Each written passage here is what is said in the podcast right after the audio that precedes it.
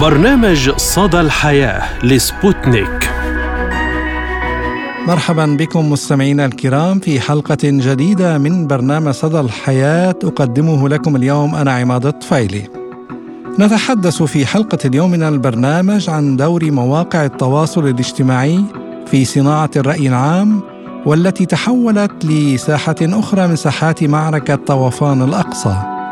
نتحدث عن دور مواقع التواصل الاجتماعي في نقل الأحداث الجارية في غزة والتي باتت المصدر الأساس في تكوين الرأي العام لدى العديد من الدول وهو ما انعكس بمواقف شعبية تعتبر متقدمة جدا في دعم القضية الفلسطينية وإدراك أبعادها.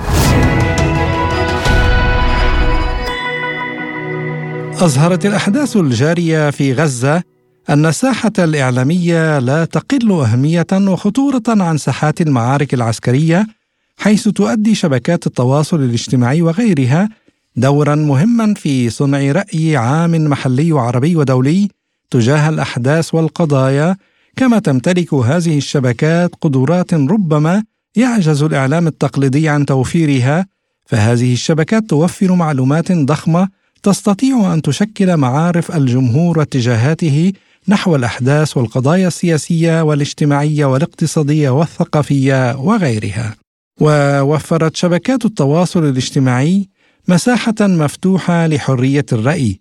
استطاع من خلالها المستخدمون إظهار الحقيقة بشكل أوسع خاصة أن لكل مستخدم صفحة يستطيع من خلالها عرض محتويات متعددة وبأشكال مختلفة أي عرض مقاطع فيديو وصور ورسومات وهاشتاجات بعيدا عن مراقبة الحكومات الخانقة التي تقوم بممارستها على وسائل الإعلام التقليدية. وقد أصبحت هذه الشبكات تقوم بأدوار ووظائف متعددة. أهمها تعبئة وصياغة الرأي العام وتنويره بأشكال متعددة وأكثر اقناعا من الوسائل الأخرى.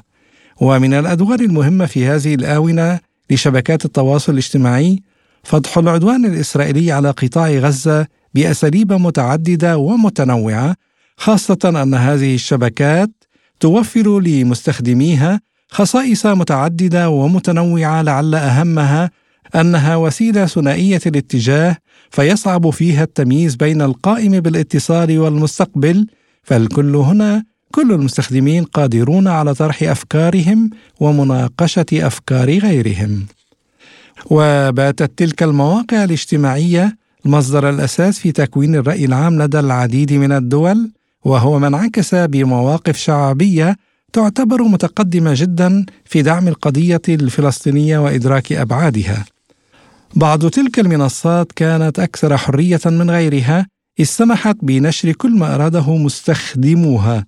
أما باقي المواقع فقد أدت دورا منحاز للتغطية على جرائم إسرائيل بذريعة منع مشاهد العنف أو العبارات التي تدعو إلى التحريض وسوى ذلك من أشياء. ربما من الصعب تحديد أفضل تلك المواقع لكننا نتفق على أن فيسبوك كانت أسوأ منصة في هذا المجال إذ عمدت إلى حجب الكثير من المنشورات والتعليقات والتحليلات التي تخدم الرأي العربي وتعبر عن توجهاته. ومع نهاية الأسبوع الأول من عمليات طوفان الأقصى قامت شركة ميتا بحذف أكثر من 795 ألف منشور باللغتين العربية والعبرية بعد تلقيها انتقادات كبيرة من الاتحاد الأوروبي لنشرها منشورات وصفها بأنها مزعجة أو غير قانونية فيما يتعلق بالحرب التي تشنها إسرائيل على قطاع غزة وكانت شركة ميتا قد تراجعت في الآونة الأخيرة بشكل كبير نتيجة الضغط الإعلامي والحديث عن الخلل الكبير في تعاطيها مع حرية الرأي والتعبير في المنطقة والتباين في السياسات وازدواجية المعايير التي تطبقها. وكان الاتحاد الأوروبي قد وضع في وقت سابق من هذا العام ما سمي قانون الخدمات الرقمية لدى الاتحاد الأوروبي إذ طالب الشركات بضرورة توظيف المزيد من مراقبي المحتوى المنشور والعمل على الحد من نشر المعلومات الخاطئة على حد زعمه.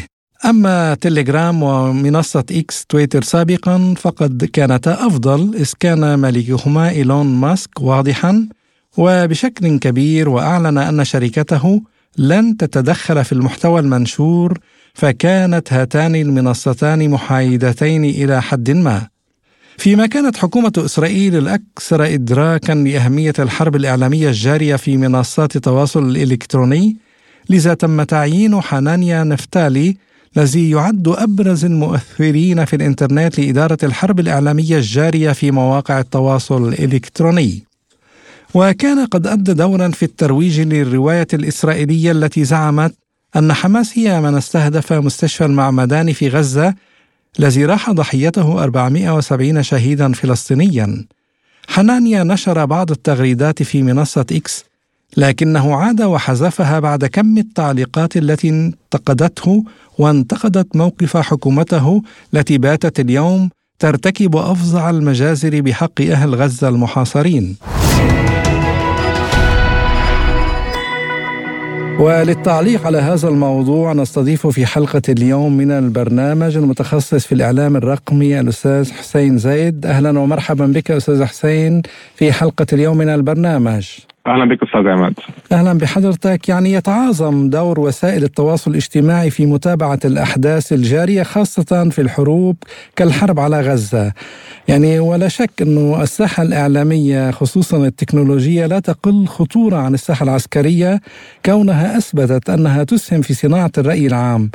السؤال يعني كيف تقيم أداء ودور مواقع التواصل الاجتماعي في نقل الأحداث الجارية في غزة؟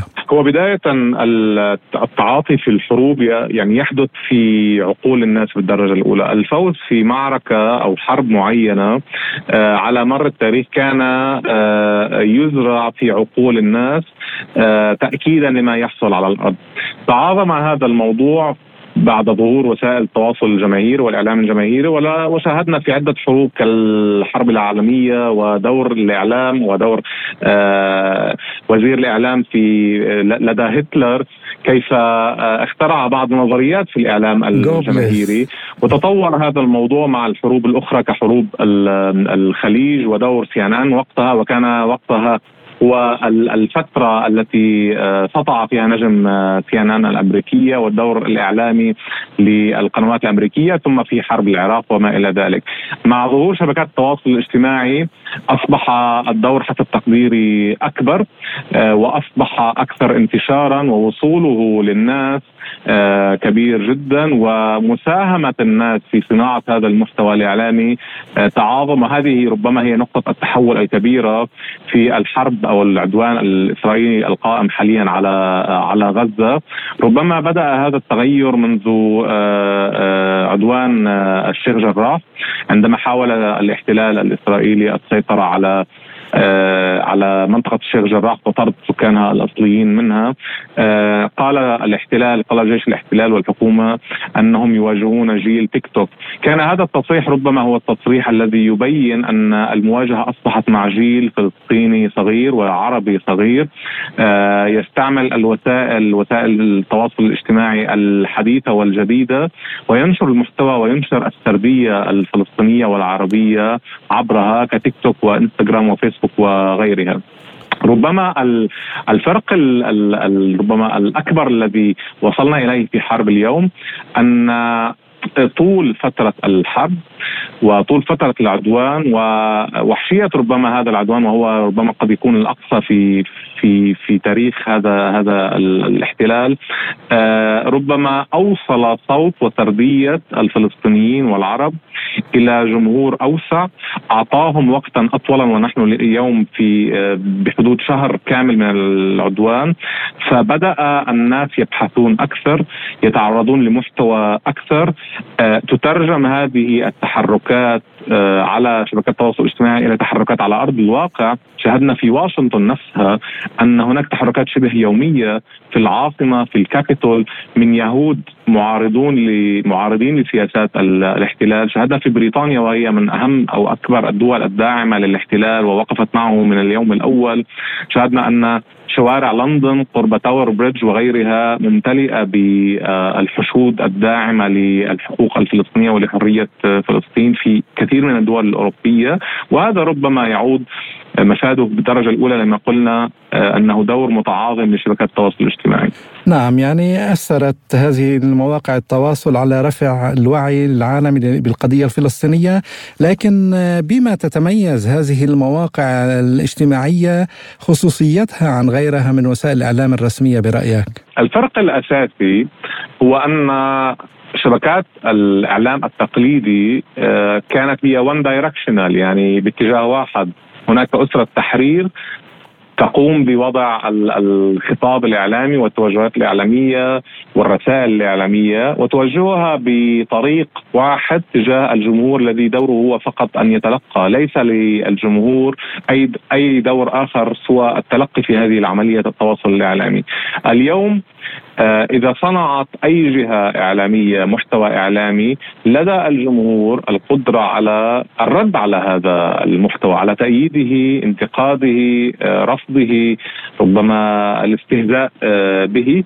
وفوق هذا لدى هذا الجمهور القدرة على صناعة محتوى آخر مضاد. يتكون هذا المحتوى من قناعاتهم الشخصية من أبحاث هم يقومون بها والأبحاث اليوم أصبحت بسهولة آه، أن آه، يقوم الإنسان عبر جواله بالبحث على جوجل أو تشات جي بي تي أو في المكتبات العالمية عن تاريخ ربما هذا الاحتلال وعن تاريخ هذا العدوان. والخروج بفكرة جديدة غير ربما متوافقة مع المين ستريم الذي آه، تبثه الاحتلال وحلفاء الاحتلال منذ 75 عاما. وبالتالي إنشاء محتوى خاص بكل شخص فينا آه، غير خاضع للتوجهات الإعلامية العالمية. نعم. أستاذ حسين يعني غالبية رواد تلك المواقع من الشباب يعني طبعا أسهم هذا الأمر في تعريف جيل كامل بتلك القضية خصوصا يعني خلينا نحكي على الجيل العربي والأجنبي الذين لا يعرفون بشكل آه، يعني السياق التاريخي للقضية الفلسطينية. طبعا المواجهة بهذا الحجم بين الفلسطينيين والإسرائيليين أدت يعني إلى آه، دفع بهذه الأجيال لتبحث حضرتك أشرت إلى هذه المسألة. يعني طول أمد الحرب أدى إلى أن يبحث الشباب حتى أي إنسان يعني عن آه، أصل هذه القضية هل توافق على هذا الاستنتاج؟ بطبيعة الحال لأن الشباب الحاليون تربوا في أجواء إلى حد ما فيها حرية فيها وصول كبير للمعلومات وبالتالي لم يعد الشباب الصغار الحاليين آه، يستندون فقط على ما سارت عليه الأمور آه، لسنوات أصبح الآن لدى الشاب والشابة الصغار فضول البحث فضول تكوين رأي خاص ربما رأي متمرد عن محيطهم وهذا ضمن آه، تركيبة شخصيات الشباب في هذا العصر. وثم التعبير عنها ليس ولا, ولا يحتفظون برأيهم الخاص بهم بل يقومون بالتعبير عنها في شبكات التواصل ال ال الاجتماعي. طيب آه، يلاحظ أن هناك بعض تلك المنصات الاجتماعية كانت أكثر حرية من غيرها. مثلا كالتليجرام آه، منصة إكس تويتر سابقا وتيك توك. يعني سمحت بنشر كل ما أراده مستخدموها لكن باقي المواقع يعني بحجة أنه عدم مشاهدة العنف وعبارات أخرى يعني منعت آه، الطرف المؤيد للفلسطينيين من إظهار رأيه إلى ما رأيه إلى ما يعود هذا برأيك.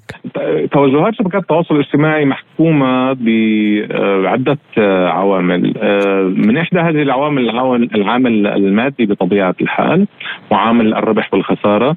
ولكن هناك عامل أساسي وهو التوجهات أيضا الحكومية للشبكات التي تعمل آه، ضمن نطاق هذه الدول آه، في العالم. يعني إذا أخذنا على سبيل المثال شبكة آه، ميتا والتي تحوي تحت جناحاتها فيسبوك وإنستغرام وواتساب وغيرها وثريدز شبكة ميتا كانت من اليوم الأول متوافقة بشكل كامل مع توجهات الحكومة الأمريكية. وعلى سبيل المثال ميتا منذ سنوات عديدة منذ أكثر من عشر سنوات قامت بتوقيع اتفاقيات آه، خاصة مع دولة الاحتلال. وكان في حينها أيضا بنيامين نتنياهو هو رئيس الحكومة. ونتنياهو لديه نشاط كبير على هذا الصعيد ولديه آه، بالمناسبة استثمار كبير بدور الإعلام. فكان لديه نشاط ضمن شبكات التواصل الاجتماعي الأمريكية. الأمريكية وتحديدا متى فوقعوا اتفاقية على تحديد المحتوى الفلسطيني أو كما يقولون هم يعبرون عنه أنه مخالف للساميه ويعرف الجميع أن العرب والفلسطينيون هم, هم أصلا ساميون فلا يمكنهم أن يعادوا أنفسهم. والجميع يعرف أن انتقاد أداء حكومي معين أو أداء غير إنساني هذا لا يعادي أي عرق. ولكن رغم هذا تم توقيع الاتفاق بين الحكومة الإسرائيلية وشبكة ميتا. فميتا منذ ذلك الحين تلتزم بهذا الموضوع وتقوم بتضييق الخناق بشكل كبير على المحتوى الفلسطيني أو المحتوى غير الصهيوني. هناك شبكات أخرى مثلا كتليجرام، تليجرام كما هو معروف هي آه، شبكة آه، روسية آه، قوية وصاعدة. استفادت بكثير من الأحيان من زلات ميتا ومن تضييقات ميتا خاصة في الفترة التي كان هناك تعديل كبير لشبكة ميتا على واتساب وعلى خصوصيات واتساب. استفادت تليجرام من هذا الموضوع وبطبيعة الحال بحكم أن تليجرام هي شبكة روسية فأن تليجرام تتبع السياسات الروسية التي يهمها في كثير من الأحيان تقديم بديل عن الخدمات ربما الأمريكية التي فيها قيود كبيرة. فتليجرام أخف قيودا على المحتوى الفلسطيني وكثير من الفلسطينيين يعتبرون أن تليجرام آه، مكان جيد لنشر روايتهم ولنشر آه، رأيهم. إذا آه، ذهبنا أيضا إلى تويتر فتويتر آه ربما ما حصل قبل في بداية هذا العام عندما اشترى آه إيلون ماسك هذه الشبكة ربما كان في صالح الفلسطينيين من حيث لا يدرون. آه إيلون ماسك يبحث على بناء أيضا إمبراطورية إعلامية تكمل له دائرة سيطرته في سبيس إكس مشروع الفضاء وفي تسلا مشروع السيارات الكهربائية وغيرها من المشاريع يحتاج إلى قوة إعلامية ضاربة كما تحدثت في مقابلات سابقة. نعم. فتويتر هي المكان التي يريد يريد إيلون ماسك إثبات أنه أيضا يسير آه، خارج التيار أنه بالقوة الكافية ليحدد قوانينه كما هو يريد. وإيلون ماسك يتميز بهذه المواقف ربما التي قد يعتبرها البعض المجنونة. فكان من اليوم الأول يقول أن تويتر هو سيكون المكان الوحيد للإنسان sorry للناس يعبروا بحريتهم الكاملة كنوع من ربما انتقاد لشبكة ميتا فيسبوك وإنستغرام وكنوع لتقديم ال added value أو ال value proposition للناس أن هذا هو المكان الذي سيكون فيه الحرية رغم أن شبكة ميتا فيها وفيسبوك تحديدا 3 مليار مستخدم تقريبا بينما تويتر فقط 300 مليون ولكن 300 مليون من صناع الرأي العام ومن صناع الرأي والأكاديميين الذين يتكلمون بحرية. فربما كل شبكة لديها توجهاتها ولديها آه، خصوصياتها التي بطريقة أو بأخرى فادت الرواية الفلسطينية من جهة أو ضرتها من جهة أخرى آه، كميتا وجوجل. طيب أستاذ حسين المفارقة أن أن التطبيقات الأكثر استخداما من قبل المستخدمين العرب هي الأكثر عداء للقضية الفلسطينية وللقضايا العربية. يعني ألا يحتم هذا الأمر على العرب دولا حكومات وأفراد. إجراء مراجعة دقيقة لما يتم استخدامه السعي إلى استبداله بغيره من التطبيقات التي تمتلكها حكومات صديقة أو شركات غير منحازة لإسرائيل. طيب هنا هنا آه، يعني هناك ثلاثة اعتبارات في هذا الموضوع، الاعتبار الأول أن هناك جهود عربية آه، كانت قائمة وبدأت في في عدوان الشيخ جراح. على إنشاء شبكات عربية بديلة، كان هناك منصة اسمها منصة باز وفيها ميزات آه، رائعة. ولكن لم تنجح هذه المنصة وغيرها الكثير من المنصات. ليس لمشكلة منها ولكن لقوة المنافس القوة الهائلة للمنافس وللقدره المالية الهائلة للمنافس على الاستحواذ على الجمهور. فجميعنا حتى الآن نستعمل فيسبوك وإنستغرام لقوة هذه الشبكات. فكان هذا البعد الأول.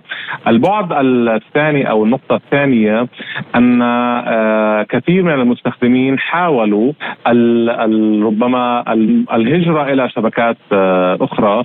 آه، يذكر أن هناك شبكات صينية تعمل فقط يعني بشكل أساسي للجمهور الصيني ودولة الصين بما أنها دولة عظمى ولديها عدد سكان يفوق المليار ونصف نسمة عندها القدرة أن تحظر بكل بساطة شبكات فيسبوك وإنستغرام ولديها أصلا قوة سياسية والمادية وهذا غير موجود لدى ربما الحكومات العربية أن تحظر شبكات كاملة آه، تابعة لأمريكا بينما الصين لديها هذه القدرة.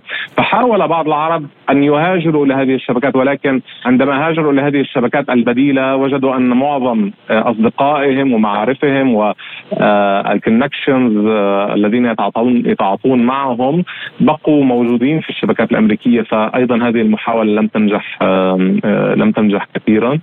البعد الثالث للموضوع هو استخدام الشبكات الحالية الأمريكية ولكن مع الالتفاف قدر المستطاع على آه، القيود التي تقوم بها.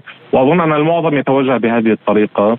للأسف وصلنا إلى مرحلة كي لا آه، يتم حظر المحتوى. رغم أن الشبكات الأمريكية أول شعار رفعته هو حرية وصول المعلومات وحرية تواصل الناس مع بعضها. ولكننا وصلنا إلى مرحلة من الانحياز وقد أعبر عنه أنه ظلم كبير. أن هذه الشبكات أجبرت الآن أي إنسان فلسطيني أو عربي أو حتى إنسان حر لا يوافق على أفعال الصهيونية العالمية وعلى أفعال حكومة الاحتلال بأن يقوم يقوم بتقطيع الكلمات باستعمال أحرف عربية وأجنبية باستعمال رموز داخل الكلمات فقط كي لا يحضر المحتوى كي لا نكتب كلمة غزة. نحتاج لوضع نقاط بين الحرف الغاء والزين والتاء المربوطة ومدات وأحرف باللغة الإنجليزية للأسف لأن ربما كلمات هذه تحضر المحتوى تحضر حتى الحسابات بشكل كامل وهذا ينطبق أيضا على الصور وعلى الفيديوهات. أظن أن التوجه الثالث هو التوجه الأكثر حاليا استخداما لأن التوجهين السابقين لم ينجحا كثيرا في العالم آه، العربي. ولكن هذا آه، أستاذ عماد نعم. كما تفضلت الوعي الحالي في الموضوع الفلسطيني آه، هو غير مسبوق. المعرفة الحالية نحن نقول دائما لأصدقائنا الأجانب educate yourself. تعلموا يعني علموا أنفسكم عن فلسطين. صراحة حدث بشكل غير مسبوق في هذه الجولة بسبب أن إسرائيل أو الاحتلال قدم فاتورة غير مسبوقة من الضحايا وعلى دماء هؤلاء الشهداء وعلى هذه المعاناة وصرخات الأطفال هناك نتيجة أن التعاطف والوعي العالمي بفلسطين أيضا غير مسبوق. اذا ربما بإمكاننا أن نقول أن تضحيات الناس وآلام الأطفال وصرخاتهم وجثثهم وآهات النساء التي نقلت على شبكات التواصل الاجتماعي تثمر وعيا غير مسبوق في القضية الفلسطينية وأن جرائم الاحتلال التي كان هدفها ربما تهجير الناس من غزة، إعادة احتلال غزة، قتل أكبر كميه من الناس، تحقيق مكاسب آه، ميدانية على أرض الواقع بالحديد والنار، تنعكس الآن سلبيا على صورته لدى العالم، تنعكس سلبيا على الصورة المين ستريم التي تكونت منذ 75 عاما أن هذه دولة ديمقراطية في مكان مظلم، مكان فيه ديكتاتورية وجهل وفساد وتخلف، والآن تظهر هذه الجرائم قيمة الإنسانية والفساد والتخلف لدى حكومة هذه الاحتلال. طيب سؤال أخير أستاذ حسين ما هي الآفاق المستقبلية لمواقع التواصل الاجتماعي هل ستكون العامل الأساسي في تشكيل الرأي العام في المستقبل برأيك؟ إذا تكلمت عن الآن عن هذه الساعة أقول نعم بكل تأكيد أن شبكات التواصل الاجتماعي إذا إذا استمر الوضع بوضعه الحالي بالتقييد الحالي رغم كل هذه التقييد ستكون ربما game آه، changer تغير اللعبه في صعيد الوعي لدى الجمهور العالمي وتحديدا الغربي. ولكني للأسف أتوقع أن سيكون هناك تغييرات أكبر في شبكات التواصل الاجتماعي. لن يسمح لإيصال السردية المقابلة سردية الفلسطينيين والعرب وسردية الكثير من أحرار العالم آه، بتدفقها بهذا الشكل الحالي للجمهور الغربي. أنا متشائم للأسف في على هذا الصدد لأن من يسمح بقتل 10000 آه، إنسان في مدة شهر فهم من من الأطفال آه، سيسمح أيضا بإسكات كامل لرأي آخر لرواية أخرى فقط نحتاج أن يسمعها الناس. هناك اتفاقية آه، جنيفا تشرع المقاومة تشرع مقاومة المحتل. نحن فقط نريد إيصال هذه الصورة. نريد أن نوصل للناس لماذا نقاوم. نريد ان أن يسمع الناس لماذا أصلا حدث سبع ايار ماذا يجري منذ 17 عاما في غزة من حصار؟ ماذا يجري منذ عام 67 من احتلال الضفة وغزة؟ وماذا جرى أيضا في عام 42 هناك أناس للآن مطرودون من بيوتهم. منذ 75 عاما يعيشون في الشتات عددهم 7 مليون. ليس لديهم أوراق ثبوتية فلسطينية. لا يمكنهم الذهاب إلى صفد وحيفا ويافا والقدس وهي مدنهم الأصلية. لا يمكنهم زيارتها بينما يتمكن أي إنسان آخر في كل العالم من زيارة هذه البلدان. هناك مأساة حقيقية عمرها 75 عاما. من التفاهة أن نحصر كل هذا هذا الملف الكبير الذي عمره 75 عاما بحدث آه، سبع أيار الذي هو نتيجة أكثر من طبيعية لكل آه، لكل ما حدث لذلك أتوقع أن هذا العالم آه، أو أو هذه الأنظمة لأن الشعوب فعلا أثبتت أنها حرة وأنها تريد أن تفهم أكثر لا أستبعد على هذه الأنظمة أن تضيق أكثر وأكثر على شبكات التواصل الاجتماعي وربما تغير أصلا هيئتها وأنا أتوقع هذا الشيء لكي لا يصل الصوت الآخر للجمهور وللناس. المتخصص في الإعلام الرقمي حسين زيد شكرا جزيلا لك أستاذ حسين. شكرا جزيلا أستاذ عماد ونبقى في الشأن الفلسطيني ودور مواقع التواصل الاجتماعي في تعزيز الدعم للقضية الفلسطينية. وفي هذا الصدد يعني تصدرت مقاطعة الفنان بيومي فؤاد ترندات مواقع التواصل الاجتماعي في مصر بعد اتهامه للفنان محمد سلام الذي اعتذر عن دوره في العرض المسرحي في موسم الرياض بالسعودية تضامنا مع سكان غزة. وأغلق الفنان بيومي فؤاد صفحته الرسمية والموثقة على موقع إنستغرام وذلك بعدما اتخذ إجراء بغلق خاصية التعليقات على كافة حساباته بسبب هجوم نشطاء السوشيال ميديا بعد انتقاده للفنان محمد سلام. ولم يتوقف هجوم الجمهور عند مواقع التواصل الاجتماعي فقط وإنما وصل إلى مقاطعة مطعم بيومي فؤاد وخفض تقييمه على جوجل ليكون ردا منهم على تصريحاته التي لم تكن مرضية خصوصا في الوقت الذي تنتشر فيه حملات دعم القضية الفلسطينية في عدة دول عبر العالم. طبعا وكانت هناك انتقادات من زملاء الفنان بيومي من المخرجين المصريين والفنانين المصريين وأيضا الإعلامية مفيدة شيحة توجهت باللوم لبيومي فؤاد خلال حلقتها من برنامج الستات الذي يعرض على قناة النهار المصرية وقالت بغض النظر عن استاذنا بيومي فؤاد أنا مش بلومك إنك تبقى زعلان من سلام أو لا. أنا بلومك كمواطنة مصرية إنك تطلع على خشبة المسرح وتلوم ممثل مصري آخر أخذ موقف في بلده على خشبة مسرح دولة أخرى. طبعا لم يتوقف الهجوم على بيومي فؤاد عند الفنانين فقط وإنما وصل للجمهور الذي عبر عن موقفه بطريقة غاضبة من خلال إلغاء متابعته عبر مختلف منصات مواقع التواصل الاجتماعي. فقد روج عدد من نشطاء فيسبوك حملة ضد بيومي من أجل إلغاء المتابعة وهو الذي تفاعل معه عدد كبير من الأشخاص ليفقد ما يزيد على نصف مليون متابع خلال الساعات الأولى أي بعد يومين فقط من تصريحاته ضد الفنان محمد سلام. وإلى خبرنا التالي أدانت علامة التجميل رير بيوتي المملوكة لسيلينا غوميز عبر حسابها على إنستغرام الغارات الجوية الإسرائيلية الأخيرة في غزة وأعلنت عن تبرعها لمنظمات الإغاثة الفلسطينية. وتأتي هذه الخطوة بعد أن أعلنت جوميز قرارها أخذ استراحة من وسائل التواصل الاجتماعي بسبب الرعب والكراهية والعنف والإرهاب في العالم. وجاء في منشورها الأخير بعنوان الأزمة الإنسانية في غزة لقد دمرتنا الصور والتقارير القادمة من الشرق الأوسط لقد قتل آلاف المدنيين الفلسطينيين الأبرياء في الغارات الجوية الإسرائيلية وتم تهجير ملايين المدنيين وتركوا دون إمكانية الحصول على الغذاء أو الماء أو الدواء أو الضروريات الأساسية للبقاء على قيد الحياة. وعدد كبير من هؤلاء الضحايا هم من الأطفال يجب حماية المدنيين الفلسطينيين. إلى هنا مستمعينا الكرام تنتهي حلقة اليوم من برنامج صدى الحياة. قدمته لكم اليوم أنا عماد الطفيلي وشكرا لإصغائكم وإلى اللقاء.